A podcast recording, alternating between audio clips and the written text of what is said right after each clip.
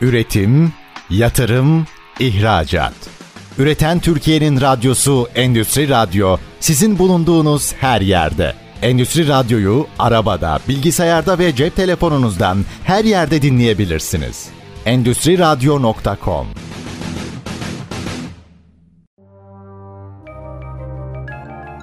Koray İnan'ın hazırlayıp sunduğu Satış 4.0 Dünyası programı başlıyor. Herkese merhabalar. ST Endüstri Radyo'dan ben Koray İnan'ın hazırlayıp sunduğu Satış 4.0 Dünyası programı hoş geldiniz. Bugünkü konuğum Delta Grup İcra Kurulu üyesi Suat Güven ile birlikte madencilik konusunu konuşacağız. İlginç bir konu. Hani ben de sonradan e, Suat Bey'den böyle duyduktan sonra ya dedim ne kadar ilginç bir konuymuş. Nerelere nerelere gidiyor olaylar, konular. Özellikle Suat Bey'in böyle hikayeleri, kendi deneyimlerini anlattığı e, bazı sohbetlerde bulundum. E, dedim ya gerçekten ilginç bir konu e, ve bunu mutlaka programda da konuşalım dedim. Suat Bey merhabalar, hoş geldiniz. Hoş bulduk Koray Bey. Nasılsınız efendim, nasıl gidiyor hayat? İyiyim, teşekkür ederim. Siz nasılsınız? İyidir vallahi sağ olun, her şey yolunda. Bugünkü konu da çok keyifli bir konu. Sizin de uzmanlığınız yani üstadlı olduğunuz konu. Dolayısıyla bakalım neler neler dinleyeceğiz. Öncelikle ama şöyle yapalım. Suat Bey. Biraz sizi tanıyalım. E, neler yaptınız, kimsiniz? E, sonrasında da sohbete kaldığımız yerden devam ederiz. Öncelikle çok teşekkür ederim davetiniz için. Ya benim için çok gurur verici bir e, davet bu. Çok çok teşekkür ederim. Ben 1967 İstanbul doğumluyum. 1984 İstanbul Teknik Üniversitesi Maden Mühendisliği bölümünü kazandım. 90 Şubat mezunuyum.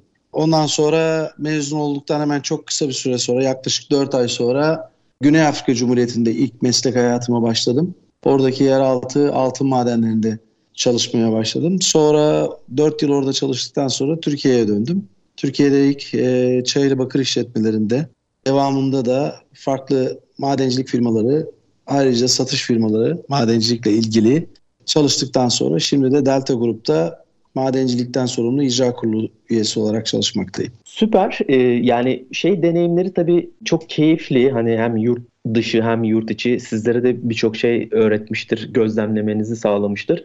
Hani sohbetleri bizde de özellikle bu ilk işiniz hani Güney Afrika'daki işinizin size çok şey aktardığını, öğrettiğini e, söylemiştiniz. Onu da ayrıca konuşuruz. Ama ilk önce bir kavramlar üzerinden gidelim. Benim e, radyo programımın genel şeyi böyle, akışı böyle. Birinci bölümde biraz kavramları konuşmak istiyorum. Size şeyi soracağım. Aslında tanıma anlamında yani ne yapıyor tanıma anlamında. Bir maden mühendisi ne yapar? Nedir yani maden mühendisinin açılımı da e, size sorarsam?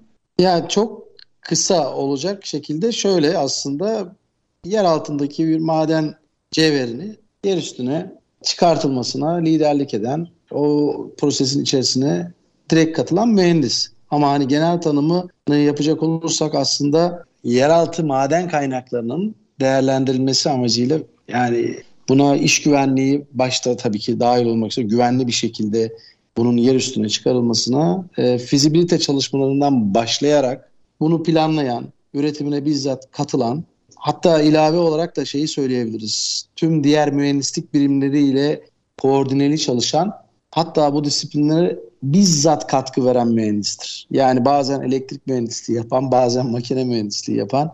Çünkü biz makinelerle, elektrikle çok birebir çalışıyoruz. Bu işi yapan mühendise biz maden mühendisi diyoruz. Dikkat ederseniz arama kısmından bahsetmedim. Aslında biz aramanın içerisinde de yer alıyoruz normalde. Ama işin doğası, aslı aslında maden bulunduktan sonra bizim e, mesleğimiz devreye giriyor.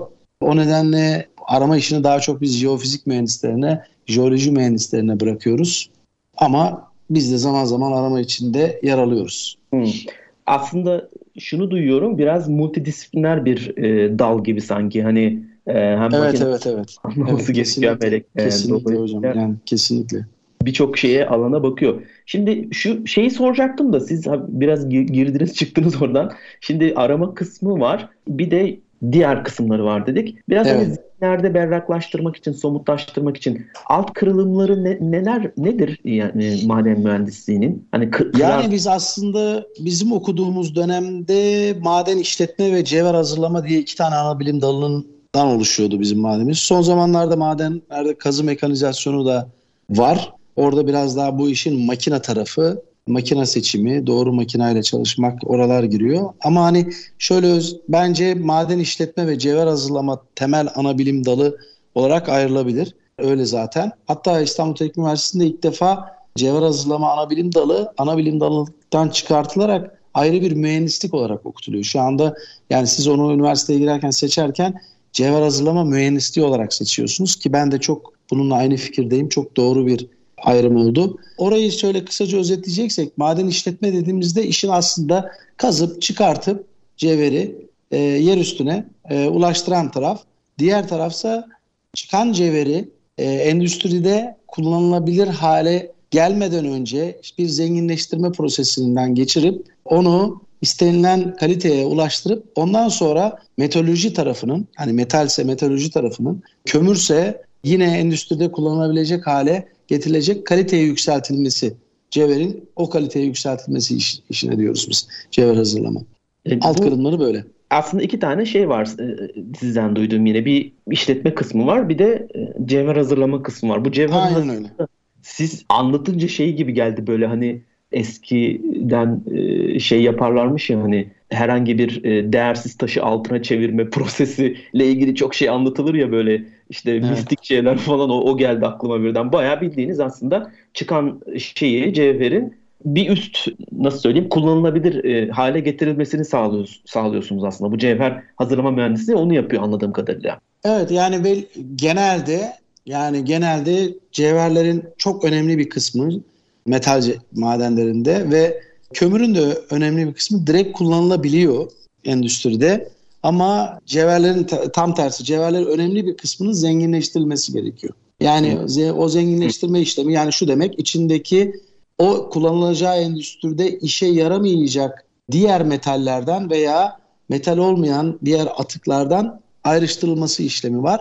Ancak o işlem yapıldıktan sonra yani bir bakırsa bakır atıyorum 3-5 %3 e, ila 5 mesela tenöründe üretiliyorsa bunun işte 20'nin e, üzerine 25'lere çıkartılması gerekiyor. Bu şu demek yani içindeki diğer işe yaramayan metallerin ayrıştırılması veya metal olmayan diğer atıkların ayrıştırılması ve böylece e, metalolojinin o cevheri metaloloji testlerinde diğer adıyla izabe testlerinde yüksek fırınlarda işleyerek onu o metali yani deminki örnekte söylediğim gibi bakırsa bakırı onun içerisinden eriterek %99 neredeyse %100 saflıkta elde etmesi. Ondan sonra tabii artık kullanım alanı işte kablo, levha vesaire yapımına gidiyor bakır. Ama ilk o bakır metali haline gelmesinden önce bir zenginleştirme işlemi gerekiyor. Süper. Şimdi tabii şöyle madencilik konusu dinleyince hani sizden dinleyince çok keyifli oluyor böyle. Ben de mesela hani aklımda hep maden deyince ya da madencilik deyince çok kısıtlı bilgiler vardı. Şunu da sormak istiyorum ki hani bizi dinleyen dinleyicilerimizde de e, zihinlerinde daha canlansın istiyorum. Kaç tür madencilikten bahsedilebilir, bahsedebiliriz? Yani madenciliği çeşitli şekillerde sınıflandırıyoruz aslında. Bir metot olarak baktığımızda, ana metot olarak baktığımızda bir yeraltı madenciliği, bir de açık ocak madenciliği dediğimiz iki tür madencilik aslında altında sınıflandırıyoruz. Öncelikle böyle. Ama sonra çıkardığımız madenin e, cinsine göre de sınıflandırabiliyoruz. Yani mesela biz genelde metal madenciliği ve kömür madenciliği hatta endüstriyel ham madde madenciliği diye belki de üç ana dalda sınıflandırabiliriz. Dediğim gibi bir metot olarak baktığımızda yeraltı madenciliği yani tamamen galerilerden oluşan madencilik. Diğeri de açık ocak madenciliği. Yani üstü açık bildiğiniz gökyüzünü görebildiğiniz madencilik. Bu tabii metot olarak. Ama az önce söylediğim gibi metal ve kömür madenciliği, hatta endüstriyel ham madde madenciliği, hatta şimdi yeni terimler gelecek e, teknoloji ilerledikçe su altı madenciliği başlayacak, başlıyor hatta dünyanın bazı yerlerinde. Belki de ileride yani ben bunu artık yani bir Jules gibi de düşünmekte fayda var. ee, uzay madenciliği de başlayacak yani. Aa evet. Yani, yani biz şimdi tabii bunları belki biz göremeyeceğiz ama bizim çocuklarımız bilmiyorum ama onların çocukları muhtemelen dünyadaki ham madde kaynaklarının tükenmesinden dolayı e, veyahut da belki de Türk dünyada bulunmayan başka bir madenin başka bir gezegende, başka bir lokasyonda, ayda olabilir keşfedilmesinden dolayı ve oralara ulaşılabilir gerekliliklerin artmasından dolayı öyle bir madencilik de belki başlayacak. Yani ben bunu çok hayal olarak görmüyorum. Çünkü neler hayal edilmiş şimdi gerçekleşmiş. Bu da gerçekleşebilir. Aynen. E şöyle bir laf vardı yanlış hatırlamıyorsam. Düşündüğünüz her şeyin olma ihtimali var. Yani bir şey düşünüyorsak o yapılabilir. Aslında. Evet yani, yani Jules, Jules Verne bence en güzel örneklerden bir tanesi bunun için yani. Aynen. Şöyle yine şunu duydum sizden. Mesela bu benim e, öğrendiğim temel şeylerden biriydi, bilgilerden biriydi. Yeraltı maden. Ya ben madencilik deyince hep kafamda, zihnimde hep yer altından çıkartılır gibi bir şey vardı. Böyle somutlaşma evet. zihnimde kalıp vardı ama aslında dediniz ya açık ocak diye de bir şey var. Bir tek hep şeyde görürdüm. Bilmiyorum ona girer mi ama böyle Ege'ye doğru giderken özellikle yarı yola geldiğimde hep şeyleri görürdüm böyle mer- dağların yarısını oymuşlar mermerleri çıkarmışlar. Ben evet. açık ocak deyince aklıma sadece o mermerler gelirdi ama tabii bunun dışında bir sürü şey vardır. E, ne derler ona? Materyalde vardır. Bir de dediniz ki bunun dışında metal, e, kömür, endüstriyel ham madde hatta su altı madenciliği. Şimdi şunu soracaktım size hani bu bölümün sonuna doğru geliyoruz ama bu su altı madenciliği dediğimiz şey fiilen yapılıyor mu şu anda? Var mı böyle bir şey Suat Bey? Yani açıkçası bir süre önce birkaç sene önce öyle bir şey çalışmasının olduğunu biliyorum. E, okyanus tabanında bir cevher üretileceğini biliyorum ama hayata geçirilip geçirilmediğini takip etmedim. Çünkü yani bu çok normal. Dünyanın çukurlarının olduğu yerler su dolduğu için şu anda ya denizler ya da göller ya da akarsu.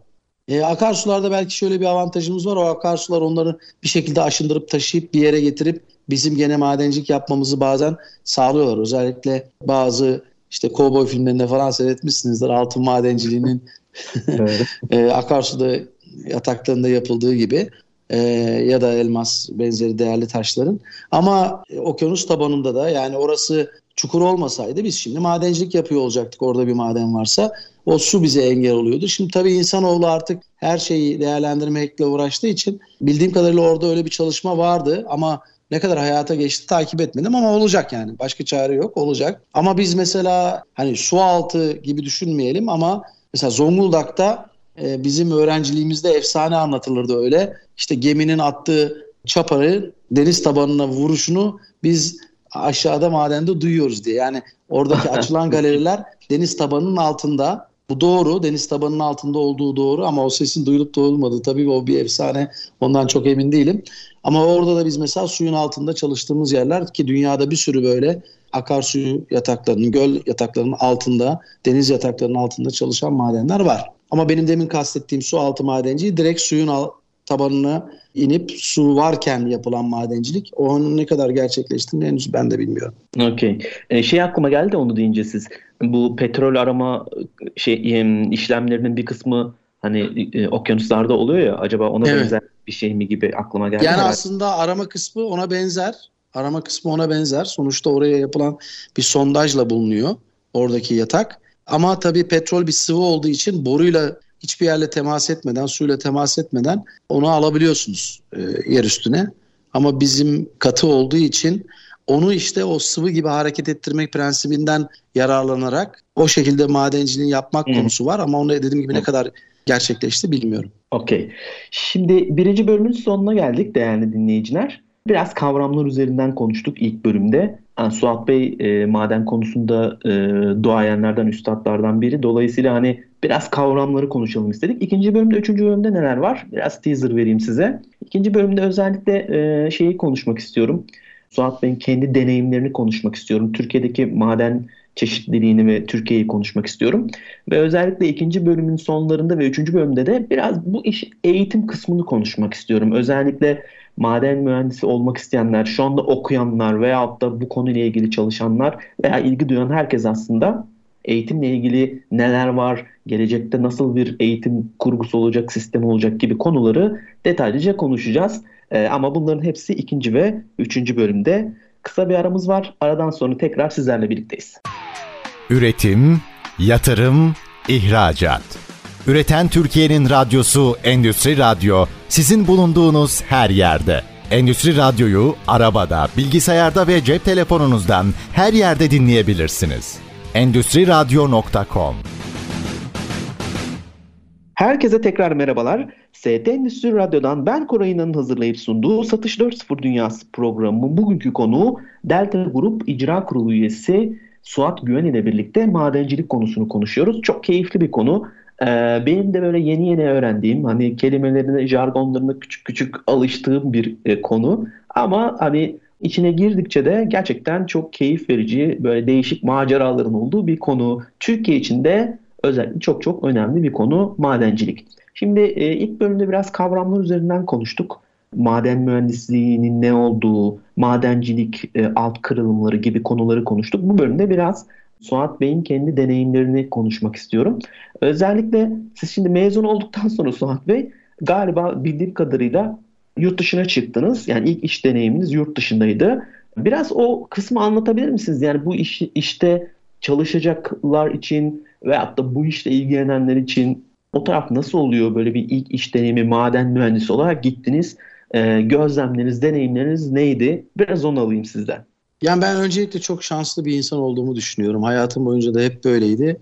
Benim şansımdı ve o şans e, bana mesleğimde yani çok zorlu ama çok iyi bir yerden başlama şansı verdi. O da şöyle mezun olduktan sonra takım mülakatlardan geçtikten sonra e, birkaç arkadaşımla birlikte Güney Afrika'daki bir madencilik firmasında çalışma şansı buldum. Ağırlıklı olarak altın madeni, uranyum da beraberinde var kontağında ve yerin çok derin zonlarında yaklaşık 2000 2500 metreden başlayıp 4000 metrelere kadar varan derinliklerde e, çalıştık. Bu bahsettiğimiz derinlikler dik derinlik. Hani tünelde bazen burada tünelde 5 kilometrelik 6 kilometrelik tünellerden gidiyoruz. Onlar biliyorsunuz yatay. Üstündeki mutlaka bir e, yükseklik var. Ama bizim bahsettiğimiz dikey derinlik. Yani o yüzden çok ciddi bir derin e, maden. Dünyanın en derin madenleri orada zaten. Yaklaşık 4000 metrenin üstünde madenler var. Ben ağırlıklı olarak 3000 metre civarında çalıştım. Yani orada çok başka bir tecrübeydi ama önce hayat tecrübesi olarak ilk defa evinizden ayrılıyorsunuz ve ilk defa ülkenizden ayrılıyorsunuz. Ve ben Fransızca okudum, İngilizce konuşan bir ülke. Çok fazla dil bilmeden oradaki hem yerel halkla e, iletişiminizi sağlamanız hep bunlar büyük handikaplardı. Bir de tabii ki sıfır tecrübeyle gidiyorsunuz. Öyle bir ülkeye oradan başlamak yani şimdi düşünüyorum çok büyük cesaretmiş. 23 yaşında gittim. İlk deneyimim, ilk çalışma yerim orası. Direkt üniversiteden mezun olunca gittiniz herhalde anladım. Evet mezun oldum. 4 ay sürdü işlemler. 4 ay sonra evet. işte Şubat'ta mezun oldum. Haziran'da gittim. 4000 metre çok siz şimdi böyle söyleyince ürk, ürkütücü geldi. 4000 metre nedir ya? Bir kere ziyaret için indim ben 4000 metreye ama 3000'den hiçbir farkı yok. Aslında bir şey söyleyeyim mi size? Normalde yer altına hiç inmemiş birisi için yani 100 metre aşağı indikten sonra her şey aynı denilebilir genel anlamda. Ee, sadece tabii sıcaklık biraz daha fazla. Onun dışında unutuyorsunuz yani 4000'de misiniz, 3000'de misiniz, 2000'de misiniz aklınıza bile gelmiyor. Sonuçta bir galerinin içindesiniz ya da biz işte kazı yapılan e, yerin içindesiniz. O çok aklınıza gelen bir şey değil. Bir de insan beyni her şeye alışıyor. Yani hakikaten her gün her gün 3000 metreye iniyor olmak e, böyle bir rutin oluyor artık. Gerçekten yani, çok iyi, şey ama ilginç yani. Çok Orada, ilginç değil mi? Evet. Şey sorayım size. O maden altın e, ve uranyum galiba evet. dedin diye evet. duydum ben. Zaten galiba bildiğim kadarıyla Afrika bu maden tarafında çok zengin bir e, ülke diyebiliyorum. Yani daha doğrusu kıta diyebiliyorum. Evet. Dolayısıyla hani önemli olan aslında onları işletmek temelde baktığınızda. Hani onları işletip daha doğrusu ticari hale e, getirmek. Şimdi dönüyorum şey bizim bu topraklara. Türkiye ile ilgili şey ne? Durumumuz ne? Yani şimdi ilkokulda, ortaokulda falan çok okuttular böyle işte şurada şu var, burada bu var falan diye de hani siz de bu işin üstadısınız. Bizim bu Anadolu toprakları madencilik anlamında zengin topraklar mı? Yani biz öyle biliyoruz en azından ama hani bir de sizden duymak istedim bunu. Yani zengin topraklar diyebiliriz tabii ki. Ama hani bir e, madeni ekonomik olduğu zaman biz ancak ilgilenebiliyoruz. O, o zaman bizim için cevher olduğu anlaşılıyor.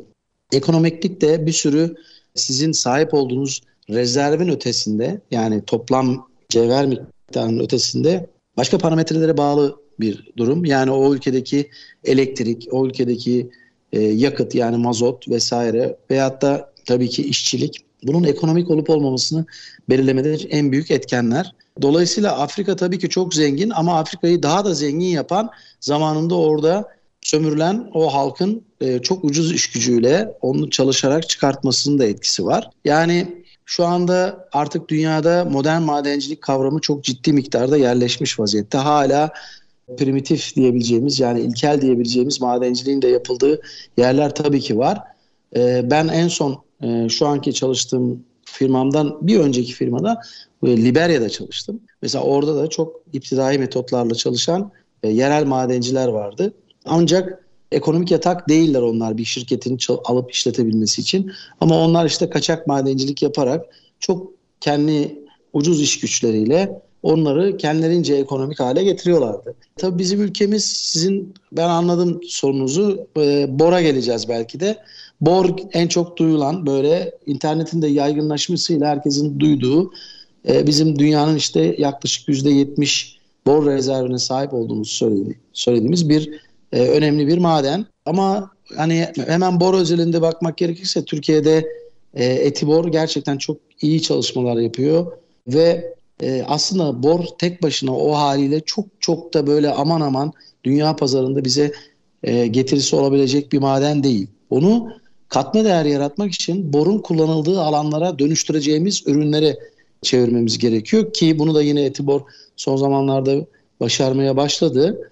Ama yani tek başına sizin bir madene sahip olmanız onu e, belli teknolojileri uygulamadan, o e, bilgiye sahip olmadan çok fazla size ekonomik olarak getirisi olmayabilir. Onunla ilgili endüstriye hazırlayacağınız ham maddeler, ara ürünler haline getirmeniz tabii çok büyük katma değerler ve sizi bir nevi konuda tekelleşmeye ya da rekabet etme şansını çıkartıyor. İşte o zaman çok değerli oluyor. Ama biliyorsunuz bizim son zamanlarda şunu da yeri gelmişken söylemek isterim. Ciddi bir muhalefet başladı madenciliğe. Yani madencilik deyince herkesin tüyleri diken diken oluyor. Sanki madencilik yani tek işi doğayı katletmek, doğayı mahvetmek işte, e, için yaratılmış, oluşturulmuş bir aktivite, bir iş sahası gibi gö- gösterilmeye başlandı. Ama baktığınız zaman hayatınızdan madeni çıkartırsanız, e, hatta bununla ilgili YouTube'da falan bayağı bir videolar var. E, dinleyicilerim onların bazılarını dinleme, izlemelerini isterim. E, orada bütün her şeyin yok olacağını görürsünüz. Yani siz hem cep telefonu isteyeceksiniz, hatta evinizde iki televizyon isteyeceksiniz İki tane buzdolabı isteyeceksiniz. Bir sürü şey isteyeceksiniz ama maden istemeyeceksiniz. Böyle bir şey mümkün değil. Yani ben çok isterim aslında biliyor musunuz? Yani hiç maden falan olmasın. Biz böyle aşağı eski kulübelerimize falan dönelim. Sadece tarımla ulaşalım.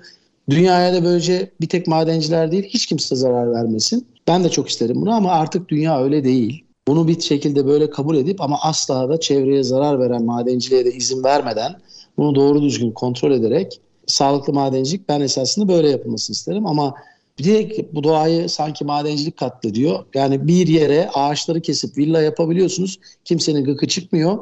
Ama ağaç kesip madencilik yaptığınız zaman büyük problem oluyor. Ee, ya, bunu bence çok iyi değerlendirmek lazım. Burada yani bu konuya sadece yüzeysel olarak girdim.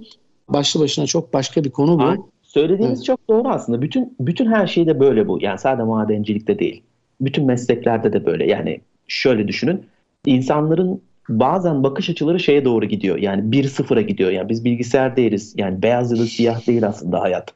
Griler var. Dolayısıyla aslında şimdi siz söyleyince o soruyu birden düşündüm. Hani hayattan madeni çıkardığında gerçekten bir şey kalmıyor neredeyse. Şu anda ben şimdi etrafıma bakıyorum. Gerçekten neredeyse boşalıyor o da.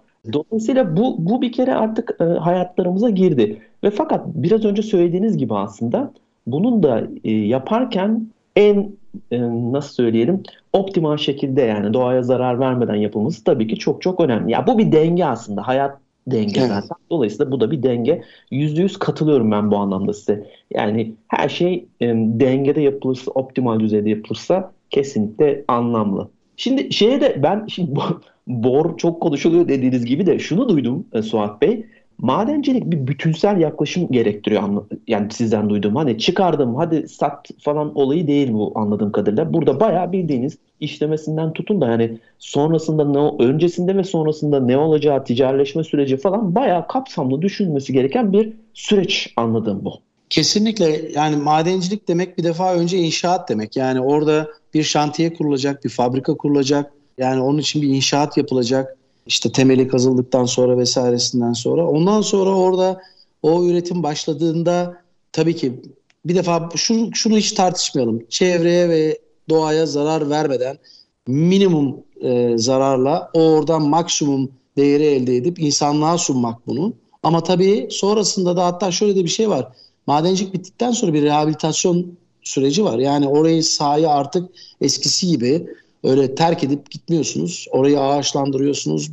Orada bir rehabilitasyon çalışması yapıyorsunuz. Tekrar orayı doğaya kazandırıyorsunuz. Bence e, bu kısmını biraz daha anlayışlı bakmakta fayda var. Anlayışlı bakmaktan kastım da şuna göz yumalım. Yani insanları zehirleyelim, suları zehirleyelim, ağaçlarımızı kurutalım, öldürelim falan değil. Ama mutlaka ve mutlaka o madenin bir ömrü var ve o ömrü tamamladıktan sonra tekrar orayı doğaya kazandırabileceğimiz, insanlara kazandırabileceğimiz ve o süreçte de o maden çıkarken de oradaki insanlara bir istihdam yaratıp orada bir onlara refah sağlayabileceğimiz bir sistemle üretilmeli. Önce oranın insanına katkı vermeli ekonomik olarak sonra çevresine sonra onun çevresine sonra onun çevresine genişleterek böyle olduğu zaman herkesin kazandığı ama sonunda doğanın kaybetmediği e, bir yaklaşımlı madencilik e, yaparsak bence biraz bu kısmın iletişim tarafı e, zayıf kalmış olabilir ama Türkiye Madenciler Derneği özellikle ve diğer başka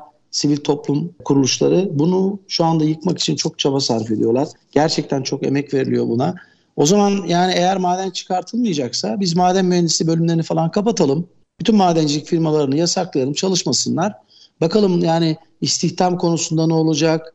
Ülkeye katkı verme konusunda, ihracat konusunda ciddi katkılarından mahrum kalacağımız da bir sektör olacak o zaman. Yani biraz daha böyle sağduyuyla akıl süzgecinden geçirerek yaklaşmakta fayda var. Ama tekrar ediyorum kesinlikle bu şu demek değil. Yani o şu suyu zehirleyelim, şu toprağı zehirleyelim.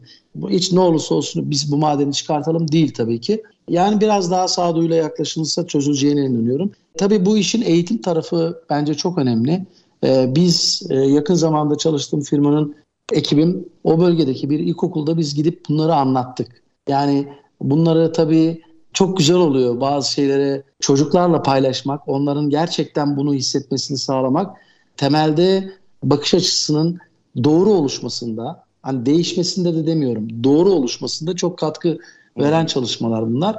Ama hani maden mühendisliğine hemen buradan sıçrayacak olursam eğitimine, e, çünkü sorunuz oradan başlamıştı. Aynen, onu şey yapacağız Suat Bey. Şimdi ikinci bölümün sonuna doğru geliyoruz. Bir girizgahını yaparsanız Üçüncü bölümde detaylıca bu eğitim kısmını konuşacağız. Tamam. Orayla ilgili soru soracağım size. Ama bir girizgahını yapıp e, kapatacağız ikinci bölümü burada. Dolayısıyla maden mühendisliğinin eğitimine bir bakmamız lazım. Şimdi ben hemen programa girmeden önce bir daha çek edeyim istedim. Hani bu konudan bahsetmeyi planladığım için. Türkiye'de 15 tane maden mühendisliği bölümü var. Güney Afrika Cumhuriyeti dünyada madencilik konusunda en zengin olan ülkelerden birisi. Sadece 4 tane, bir tane de e, Maden Mühendisleri Odası eşdeğeri olabilecek bir birim var. Chamber of Mines. Onun verdiği 5 tane kurum tarafından eğitim veriliyor. Bizde 15 tane. Bizde verilen mezun sayısını düşündüğümüz zaman Güney Afrika'daki mezun sayısının çok çok çok üstünde. O nedenle Güney Afrika yurt dışından maden mühendisi ithal ediyor diyeyim. O vesileyle ben de yıllar önce gitmiştim. Ama doğru eğitim, doğru eğitim vermedikten sonra yani niteliği doğru belirlemedikten ve onun içerisinde doldurmadıktan sonra nicelik yani sayıya yönelmenin bir anlamı yok. Böyle bir sürü şu anda benim e, meslektaşım olan ama hiç mesleğini yapmamış başka mesleklerden para kazanan arkadaşlarım var. Hala da öyle olmaya devam edecek. Bir defa buraları bir toparlamamız lazım. Bir de tabii bunun pratik eğitimlerinin sahadan e, çok iyi koordine edilmesi lazım. Yani biz maden mühendisi olarak ben e, çok geçmişte başka bir yerde de konuk olduğumda söylemiştim. Ben maden mühendisi olarak bir tane delik doldurup patlatmamış bir maden mühendisi olarak mezun oldum ki bizim e, delik patlatmak bizim aslında doktorluktaki iğne yapmakla eşdeğer bir şey. Nasıl bir doktordan iğne yapmasını bilmediğini beklememiz bizim için çok abes olur. Aynısı bir maden mühendisi için de geçerli. Dolayısıyla yani bu eğitimler iyi verilmeli. E, yaz çalışmaları yani staj dediğimiz çalışmalar çok iyi koordine edilmeli. Ondan sonra doğru maden mühendislerinin yetiştirilmesi ki bunun içerisinde çevre duyarlılığı olan maden mühendisleri işi değiştirecektir. Tabii ki denetim tarafında çok iyi organize edilmesiyle birlikte. Süper. Şimdi bu konuyu yani eğitim tarafını özellikle şu da çok güzeldi sizden duydum. Çevreye duyarlı dediniz. Mesela burada eğitimde ve farkındalık da çok önemli. Bu konuyu 3. bölümde biraz daha detaylıca e, konuşalım. Tamam. İkinci bölümün sonuna geldik. Değerli dinleyiciler konuğum Suat Güven ile birlikte madencilik konusunu e, konuşuyoruz. Üçüncü bölümde biraz bu konunun eğitim tarafını konuşacağız. Ama önce kısa bir ara bizimle kalmaya devam edin. Üretim, yatırım, ihracat. Üreten Türkiye'nin radyosu Endüstri Radyo sizin bulunduğunuz her yerde. Endüstri Radyo'yu arabada, bilgisayarda ve cep telefonunuzdan her yerde dinleyebilirsiniz. Endüstri Radyo.com Herkese tekrar merhabalar. ST Endüstri Radyo'dan ben Koray İnan'ın hazırlayıp sunduğu Satış 4.0 Dünyası programının bugünkü konuğu Delta Grup İcra Kurulu üyesi Suat Güven ile birlikte madencilik konusunu konuşuyoruz. Çok e, ilginç bir konu aslında. Neden ilginç bir konu? Çünkü işin içine girdikçe bizim tahminlerimizden çok daha farklı yerlere gidiyor. Hem keyifli de bir konu, farklı farklı ne diyelim doneleri var aslında bu işin. Yani altından tutun da işte boru, bordan tutun da farklı farklı e, metaller var. Hmm, derya deniz bir konu. Fakat tabii ki hani birinci bölümde biraz kavramlar üzerinden konuştuk. Biraz anlamaya çalıştık. İkinci bölümde özellikle madencilik kelimesini ya da sektörü biraz anlamaya çalıştık. Hani sektör çalışanlığının gözünden bir de dinlemek istedik ki biz çoğumuz aslında dışarıdan bakıyoruz bu olaya. Aslında temelde baktığınızda çok ticari de bir olay aynı zamanda. Şimdi bir de bunun tabii bu bölümde biraz eğitim tarafına bakalım. Şimdi Suat Bey burada okullar var dediniz. Maden mühendisleri yetiştiriyorlar. Bu konuyla ilgili sizin e, görüşleriniz neler? Hatta burada şeye de atıf yapabilirsiniz. Hani sizin zamanınızdaki eğitim kurgusu, tasarımı e, şu an değişti mi? Muhakkak değişmiştir de hani neler eklendi? Özellikle şey dediniz mesela bu saha deneyimi çok önemli dediniz. Şu anda o saha deneyimi kazanılabiliyor mu? E, ve bir de bir şey daha ekleyeceğim bu buna.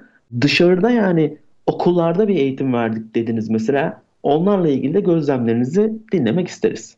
Şimdi tabii yani çok genel bir laf eğitim şart. Yani bunu biliyoruz. Eğitimsiz hiçbir iş yapılmamalı. Ee, ve eğitimin de ehil insanlar tarafından yapılması lazım. Türkiye'de üniversiteler var. Tabii bu politikalar gereği bu bölümler bizim zamanımızda belki 4, 5, 6 tane olan bölüm şu anda 15 tane maden mühendisliği bölümüne e, ulaşmış vaziyetteyiz. Ama son zamanlarda edindiğim bilgilere göre pek fazla tercih edilmemesi nedeniyle bazı bölümlerin kapandığı ya da kapanacağı dedikodularını duyuyorum. Şimdi biz aslında benim gittiğimdeki durumu birazcık anlatarak başlasam iyi olacak. Ben Güney Afrika'ya gittiğimde bizi bir programa aldılar ve bunun adı ilk önce yaklaşık bir buçuk sene süren Junior Mining Engineering programdı. Junior Maden Mühendisi programı ve biz o program içerisinde yer altındaki bir işçinin yaptığı her işi yaparak ve o işlerin birçoğundan sertifikalandırılarak geçerek yeniden bir maden mühendisliği okuduk gibi sanki bir buçuk yıl içerisinde ama tamamıyla pratiğe dönük. Fakat buradaki enteresanlık Güney Afrikalı mezun olmuş Güney Afrika'daki maden mühendisi arkadaş bu programlardan geçmedi. Çok kısa sürede o programa dahil oldu ama çok kısa sürede bitirdi. Çünkü zaten bunları staj süresinde okurken geçmişti. Yani delik delmişti, patlayıcı tutmuştu, doldurmuştu, patlatmıştı, e, tahkimat dediğimiz tavanın göçmesini engelleyen işlemlerde çalışmıştı. Kaynak yapmıştı, asansör kullanmıştı vesaire vesaire. Biz bunların hiçbirini yapmadığımız için bunların hepsinden o uzun süreçte geçtik. O onlardan geçmişti. Tabii bu sonra devam etti. Bir yılda e, asistan maden mühendisi olduk. Bir buçuk yıl tamamladıktan sonra. Ama bu arada çalışıyoruz. Bazı yerlerden sorumluyuz. Yani birebir sorumluyuz ve üretim yapıyoruz. Yani bir nevi işte kendi eğitimdeyiz. Sonra iki buçuk yılın sonunda ancak biz maden mühendisi olarak addedildik. O da belli bir sertifika, bazı sertifikaları aldıktan sonra. Yani bunu tabii ben Türkiye'ye döndükten sonra Çayeli Bakır İşletmelerinde çalıştım. Oradaki meslektaşım bir arkadaşımla biz bir staj programı yazdık ve bunu çok temel alarak e, yani Güney Afrika'daki tecrübeyi temel alarak düşündük ve oraya gelen arkadaşlarımızı o eğitimlerin kendimizce becerebildiğimiz kadar onlara tabi tuttuk. Hatta stajyer arkadaşlarımız bunlara bazıları itiraz ettiler. Yıllar sonra o arkadaşlarla bazı e, sahalarda onlar çalışırken tesadüf karşılaştık. Hatta bazılarını hatırlamıyoruz biz. Onlar bizi tanıyorlar. Bize teşekkür ettiler onlar. Yani biz sizin sayenizde maden mühendisliğini sevdik. Biz sizin sayenizde temel bazı şeyleri okulda okuduklarımızı hayata geçirmeyi öğrendik dediler. Çünkü teoride öğrendikleriniz size tabii ki yetmiyor. Bütün aslında bütün iş sahada. Tabii ki teori teorik bilgiler mutlaka ve mutlaka gerekli ama sahada bizim o eğitimlerimiz henüz o istediğimiz düzeyde değil. Buna önem veren firmalar var. Onları o arkadaşlarımı tebrik ediyorum. Devam ediyorlar ama hala stajyeri sahasından uzak tutup mecburi olarak aldığı stajyeri işte stajını tamamlasın bir an önce sahadan ayrılsın diye bekleyen maden firmaları da var. Dolayısıyla Türkiye'de özellikle metal madenciliğinde çok atılım yapıldı son yıllarda. Özelleştirmenin de tabii ki bunda çok büyük etkisi var ve dünyadaki talep de artması. Yani dünyada nüfus artıyor, e, yollar yapılması lazım, tren yolları yapılması lazım, fabrikalar kurulması lazım. Bütün bunlar için maden lazım. E, dolayısıyla da metal fiyatları ciddi bir şekilde yükseliyor. Yükseldikçe metal fiyatları eskiden ekonomiklik içermeyen maden yatakları ekonomik olmaya ve bizim onları açıp işletip pazara sunmamız gerekiyor. Bu tabii yeni iş sahalarının yaratılması. Yeni iş saha yaratılması demek de yeni maden mühendislerine, yeni madencilere ihtiyaç olması demek oluyor. Ama bir de bunun yanında teknoloji gelişiyor. Teknolojinin gelişmesiyle de farklı madencilik metotları ya da o metodu yaparken kullandığımız makinalar hatta hatta bilgisayar teknolojisi özellikle ondan bahsetmek lazım. Bütün maden planları eskiden elle yapılırken şimdi bir bilgisayar programı vasıtasıyla çok daha etkin, çok daha hızlı yapılabiliyor. Bunlar giriyor. Bunlar demek hep aslında eğitim demek. Eğitim demek de işte e, aslında doğru eleman yetiştirmek ve onu sahaya sürmek demek. Ama tabii bütün bunun içerisinde en önemlisi o bilinçle, o eğitimle olan insanların çevreye, e, doğaya duyarlı olarak yetiştirilmesini sağlıyor. Yani çok yıllar önce ben staj yaparken ismini vermek istemediğim devlete ait bir metal madenini hemen orada yakınındaki bir ırmak ırmağa veriyordu atığını ve o ırmak, o nehir kapkara akardı ve bu son derece normaldi. Kimsenin aklına bile gelmezdi ya bu niye burası e, bu nehir böyle kapkara akıyor diye. Ama şimdi sizden bir damla oraya bir şey damladığı zaman yeni bir, e, bir madenin bir nehre bir e, atık karışmasında nasıl bir duyarlılık oluştu? Hepimiz biliyoruz bunu ve böyle de olmalı tabii ki. Ama eskiden böyle bir duyarlılık yoktu. Yani çevreye zarar veriyormuş o maden. İşte oradaki ağaçları kurutuyormuş vesaireymiş. Hiç böyle bir konu yoktu. Şimdi böyle bir şey var. Dolayısıyla arıtma diye bir kavram var artık. Maden atığı bir arıtma tesisine gidiyor. Orada e, çevreye geçirimsiz bir yüzey oluşturularak orada storlanması yani orada biriktirilmesi ve doğaya karışmaması sağlanıyor. E, bunlar aslında çok çok güzel şeyler. İşte bunlar mesela biz biz o biz biz maden mühendisi okurken böyle bir kavram yoktu. Yani açalım dönelim maden mühendisliği kitaplarına. Yani yoktu ya da üstünde çok az durulup geçilen bir şeydi. Sadece bizim için oradaki madeni alıp çıkartmak vardı. Bunun atığı ne olurmuş? Nereye zarar verilmiş? Böyle bir kavram yoktu ama şimdi öyle değil. Dolayısıyla maden mühendisliği eğitimi de değişti. Şimdi buna duyarlı olarak eğitim veriliyor. Hocalarımız bu konuda çok etkinler, çok yetkinler. Ee, öğrenciler de duyarlı. Tabii ki çok farklılaşmaya başladı. Sivil toplum kuruluşları da hem bizim madencilik tarafındaki sivil, sivil toplum kuruluşları hem de çevre tarafındaki sivil toplum kuruluşları bunları hep gündemde tuttukları için bu eğitimler hakikaten çok değerli ve alınan tedbirler çok değerli. Yani dönecek olursak Türkiye'de ilk açılan altın madeni o bölgede olabilecek e, geçmişte tarihsel olarak olmuş depremlerden daha yüksek büyüklükte bir depreme dayanıklı baraj inşa etmek zorunda kaldı orada. O duyarlılıktan dolayı yani bunun gibi e, birçok örneği var. O yüzden eğitimle beraber üretim ve firmaların bunun içine birebir katılımı sivil toplum kuruluşlarıyla birlikte gelecek madenciliği, günümüz madenciliği ve gelecek madenciliği çok daha etkin ve duyarlı halde çalışır hale getirecek. Çok güzel şeyler duydum sizden Suat Bey. Özellikle son dönemdeki bu çevre duyarlılığı çok çok önemli ve bunun aslında bir farkındalık olarak okullarda yani üniversitelerde okullar dediğim yer üniversiteler aslında temelde üniversitelerde de maden mühendislerine bir farkındalık olarak da verildiğini aktardınız. E, şimdi son böyle 4-5 dakikamız şey merak ediyorum aslında hani bu konuları toplarsak da bu işte profesyonel ilgilenecek arkadaşlarımız da var üniversiteye yeni başlayan veyahut da bu bölümü seçecek olan veyahut da şu anda okuyan e, mezun olacak olan birçok arkadaşımız var birçok kişi var onlarla ilgili yani o tarafla ilgili neler söylemek istersiniz? Özellikle bu kendi deneyimlerinizden yola çıkarak hani onlara bir şey söylemek isteseniz ne söylersiniz? Ya öncelikle şunu söylemek isterim. Ben kişi olarak monotonluktan hiç hoşlanmayan bir insanım. Hiçbir mesleğe ön yargılı bakmıyorum ama mesela ne bileyim bir bankacı olsaydım para saymak bana çok monoton gelirdi. Çok sıkardı beni mutlaka. Tabii ki sadece para saymak değil bankacılık ama kaba tabirle söyledim. Ama eğer monotonluğu sevmiyorsanız, eğer işinizde çeşitlilik, sıkılmayacağınız bir işiniz olmasını istiyorsanız çok samimi söylüyorum maden mühendisliği en ideal mesleklerden bir tanesi. Çünkü bir günü bir günüyle veya bir saati diğer saatiyle aynı olmayan bir meslek. Yani bir gün elektrik probleminiz olur, bir gün mekanik probleminiz olur, bir gün yer altında bir başka bir probleminiz olur, açık ocakta olur bu, havalandırma probleminiz. Yani o kadar çeşit bir işin içerisindesiniz ki sizin sıkılmanız mümkün değil. Ve bu insanı çok başka kapılar açan bir sürü şey öğreten. Mesela ben evde sadece ampul takıp çıkartan biriyken şimdi ne bileyim kendi elektrik kablomu döşeyecek kadar elektrik bilgisine sahibim. ee, ya da bayağı işler. ama bütün maden mühendisleri hemen hemen böyleler biliyor musunuz? Yani hep öyle oldu. Yani çok çeşitliliği olan, çok renkli ama tabii ki diğer meslek dallarına hatta diğer mühendislik dallarına bakıldığında belki içlerinde yaşamla ölüm arasında en yakın çizginin olduğu, en kısa çizginin olduğu meslek dalı.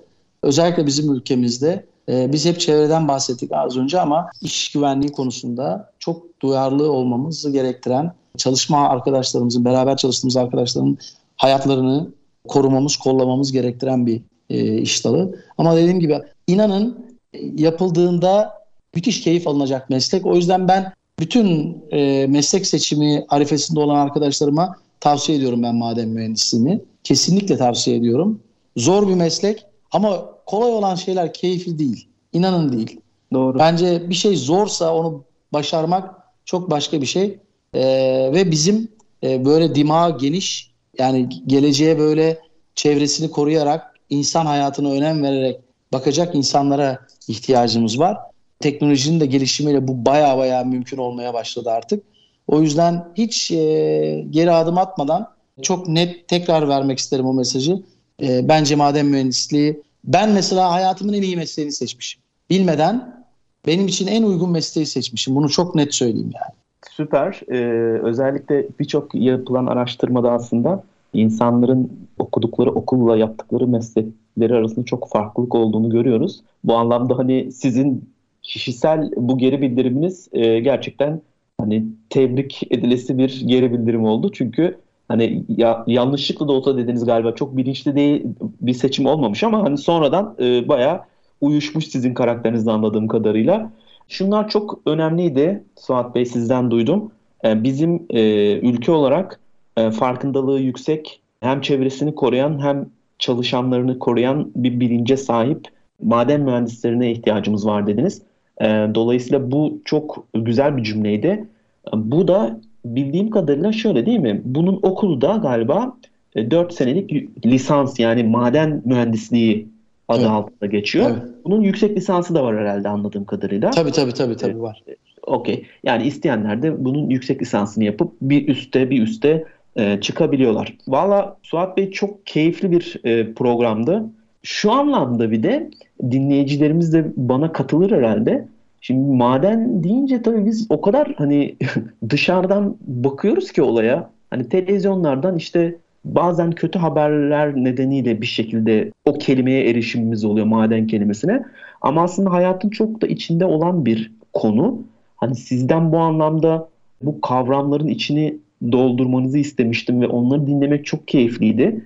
Özellikle ülke olarak da bu anlamda birçok açıdan da şanslı olduğumuzu düşünüyorum. Hani siz de bunu söylediniz. E, ve daha birçok da belki ticari anlamda değerlendirilecek birçok da belki maden çıkacak ya da bulacağız. Özellikle teknolojinin gelişmesiyle birlikte bahsettiğiniz bu sualtı madenciliği ve bir üstü aslında uzay madenciliği zaten acayip kavramlar, acayip kelimeler.